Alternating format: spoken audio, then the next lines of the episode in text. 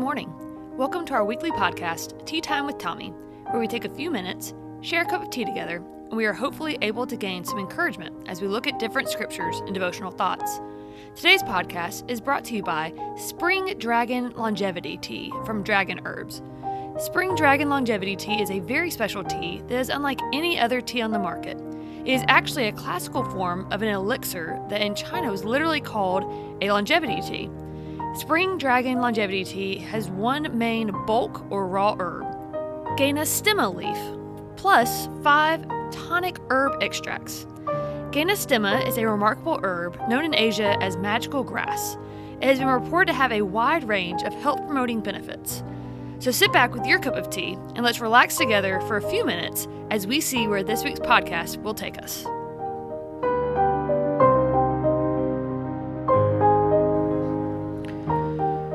Morning. A warm teacup welcome to all those who are tuning in with us. I pray that you've had a blessed weekend and perhaps the reminder or the newly gained knowledge of one of the names of our Lord, Elohim Chayim, the living God, was able to bring an added specialness as we have begun this walk together. Continuing this week with another name of God that's brought to us in scriptures, I can't begin to tell you the encouragement and the feeling of the Holy Spirit that it's been uh, for us to start this journey together for me.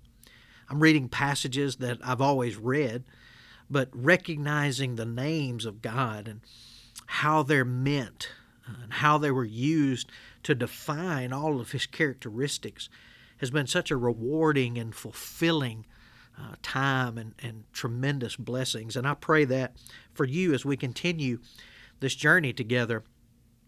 I've known for some time that when I'm pastoring, I'll preach a sermon series on the names of God, but seeing as how there's over a hundred mentioned in Scripture, uh, tea time together allows me uh, more opportunities and more names uh, to be able to cover because obviously a sermon series with over a hundred names might not be uh, the best idea. But we can grow in our relationship with Christ. And uh, if you're like me, uh, my Hebrew is a little rusty. Who am I kidding? My English is a little rusty. But learning these names, my prayer is that uh, our knowledge of Scripture and our personal walk with the Lord through a difficult time in our world will be richly empowering to us as His children so that we can be greater salt and light. As we looked last week in our introduction, uh, we talked about Elohim or Elohe, uh, but today's name is actually started as El.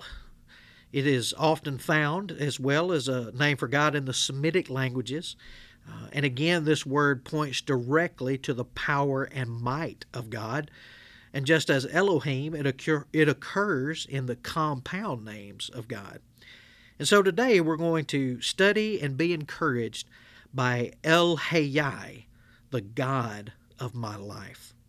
Of course, where else could we go after studying Elohim Chayim, the living God, than to the fact that as a believer, as a child of the King, he is El Hayai, the God of my life. I hope that you've got your Bibles and we're going to open them up and read together Psalm 42.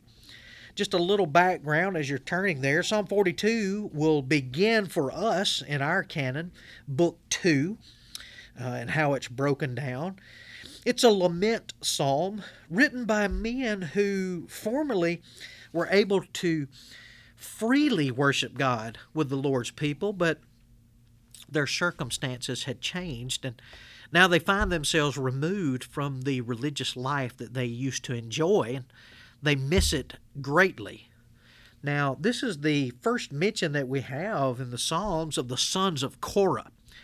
Uh, just a little something extra. I'll give you some background on these guys. And it starts back all the way in the time of Moses, because in Moses' day, the Lord set apart the sons of Levi to serve in the tabernacle, and yet only Aaron's sons served as priests. Now, within the Levites, there were three groups the sons of Gershon, the sons of Merari, and the sons of Kohath. The grandson of Kohath was Korah, and that's from whom these men who wrote the psalm are descended. Now, the sons of Korah, being of that Levite rose against Moses and Aaron in the wilderness wanderings that you would find in Numbers uh, chapter 16. And because of that insurrection, over 14,000 people died of the plague. Again, continuing in number 16. And God destroyed Korah with 250 others with an ancient version of a sinkhole. So, again, if you want to find out a little bit more about that, uh, go to the book of Numbers. But Korah's sons were spared, and now this psalm is attached to those descendants, which it is identified in each translation with its superscription. Just another quick nugget before we read. Samuel the prophet was also a descendant from Korah. Some of the other sons of Korah were doorkeepers in the tabernacle. Some turned out to be worthy warriors alongside King David. And during the reign of David, a number of these men became leaders in the music of the tabernacle. All that to say that that's who these men are men who serve the Lord and his people in the tabernacle and, of course, later in the temple. They were also uh, given the authorship of the Psalms 44 through 49, Psalms 84 and 85, and also 87 and 88. So 11 in total are attributed to the sons of Korah. These men are in a unique position to worship the Lord and to actually lead the Lord's people in worship. They've even been granted the awesome privilege under God's Holy Spirit's guidance to give us these versions of Scripture. So here we go, Psalm 42, and coincidentally, this is one of my favorites. And yes, I realize I say that every week. Psalm 42 As the deer pants for the water brooks, so my soul pants for you, O God. My soul thirsts for God, for the living God, Elohim Chayim. When shall I come and appear before God? My tears have been my food day and night, while they continually say to me, Where is your God? When I remember these things, I pour out my soul within me, for I used to go with the multitude. I went with them to the house of God with a voice of joy and praise, with a multitude that kept a pilgrim feast. Why are you cast down, O my soul? And why are you disquieted within me? Hope in God, for I shall yet praise him for the help of his countenance. O my God, my soul is cast down within me. Therefore I will remember you from the land of the Jordan, and from the heights of Hermon, from the hill Mizar. Deep calls unto deep at the noise of your waterfalls. All your waves and billows have gone over me.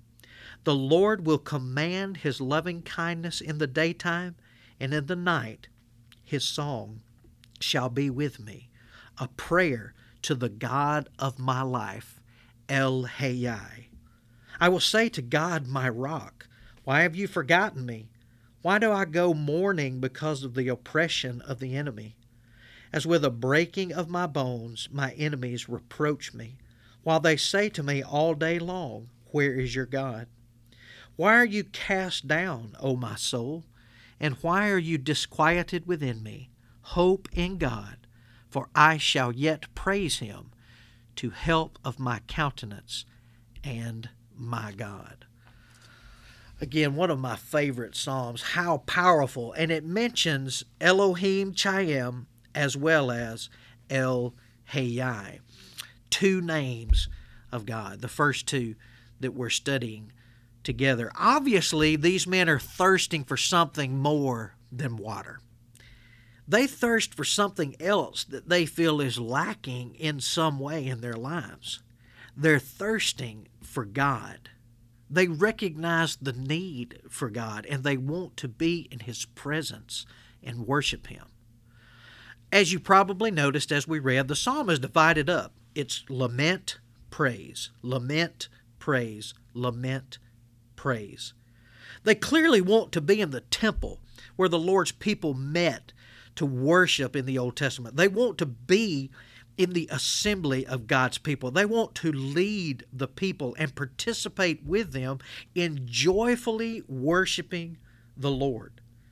They thirst for this, and they need it just as much as a thirsty, worn out deer thirsts for water. We as Christians too easily thirst for other things, or perhaps we too easily thirst for rest. There are those times, and I'm guilty, that we thirst more for sports or for work, for family, for hobbies. You name it, and you'll often find people thirsting for something other than communion with God. The sons of Korah were different. Their desire is worthy of us to emulate. No doubt, part of what caused the sons of Korah to so greatly desire this worship with the Lord, with God's people, is because they had a handle on exactly who God was. Who He was, who He is. He is Elohim Chaim, the living God, as we spent time on last week. God is not dead. God is not absent when his people come together to worship him. He is very much present. He is an active onlooker and recipient of praise as we come together to worship him. And so the sons of Korah greatly desired that worship of the true living God. Notice some things that they pointed out. The anguish of the distance it's found in almost every verse. My soul pants, my soul thirsts, my tears pour out my soul, despair, deep calls to deep, mourning, the shattering of my bones, despair. All of those anguish are pointed out, yet there is faith and hope constantly intermingled. Remember, lament and praise. Truly, this is the honest wrestling of the soul within itself, but it speaks faith into those discouraged moments. For us today, oh, the encouragement that is called out in verse 8. In this 11 verse song, where God is referred to 13 times, in verse 8, he is specifically called out El Hayai, the God of my life. Friends, when depression sets in, when emotional concerns overwhelm our world, when life seems more like a struggle than a blessing, we can combat that enemy of depression we can beat back the attacks of the evil one with a prayer of hope to the God of our life, El Hayai. In the night, his song shall be with me, the God of my life, El Hayai. We are reminded of the Lord's disciples, who, even though they did not have everything figured out, as we know, they said to him in John chapter 6, Lord, to whom shall we go? You have the words of eternal life. As we look to finish out this week, or we look even farther ahead to next week, or perhaps we're caught wondering why we feel a drought. Why are we thirsty? We sing a song, and it says, When the night is holding on to us, God is holding on. The God of our life, El Hayai. Remember, even in these darkest times, the God of the Bible is the God of our life, El Hayai. Trust in Him. Even when we don't understand what He's doing in our lives, He is our God. We are His people. He is the God of our life, no matter the circumstances. And because of Him, we have victory over that life. Thank you so much for joining us on this week's podcast. Today we received a challenging question What do you thirst for? Are you like the sons of Korah who thirst for communion with God, who long to worship? Do you hear your own heart's longing in Psalm 42 as it moves from lament to praise, an honest wrestling of the soul itself wherein hope and faith emerge? Or do you find yourself thirsting for something that satisfies and coming up dry? Why are you thirsty? It is not until we go to the God of our lives that our thirst will be satisfied. El Hayai, the God of my life. What a beautiful name it is. We look forward to spending time with you next week, but until then, may your cup overflow with his blessings.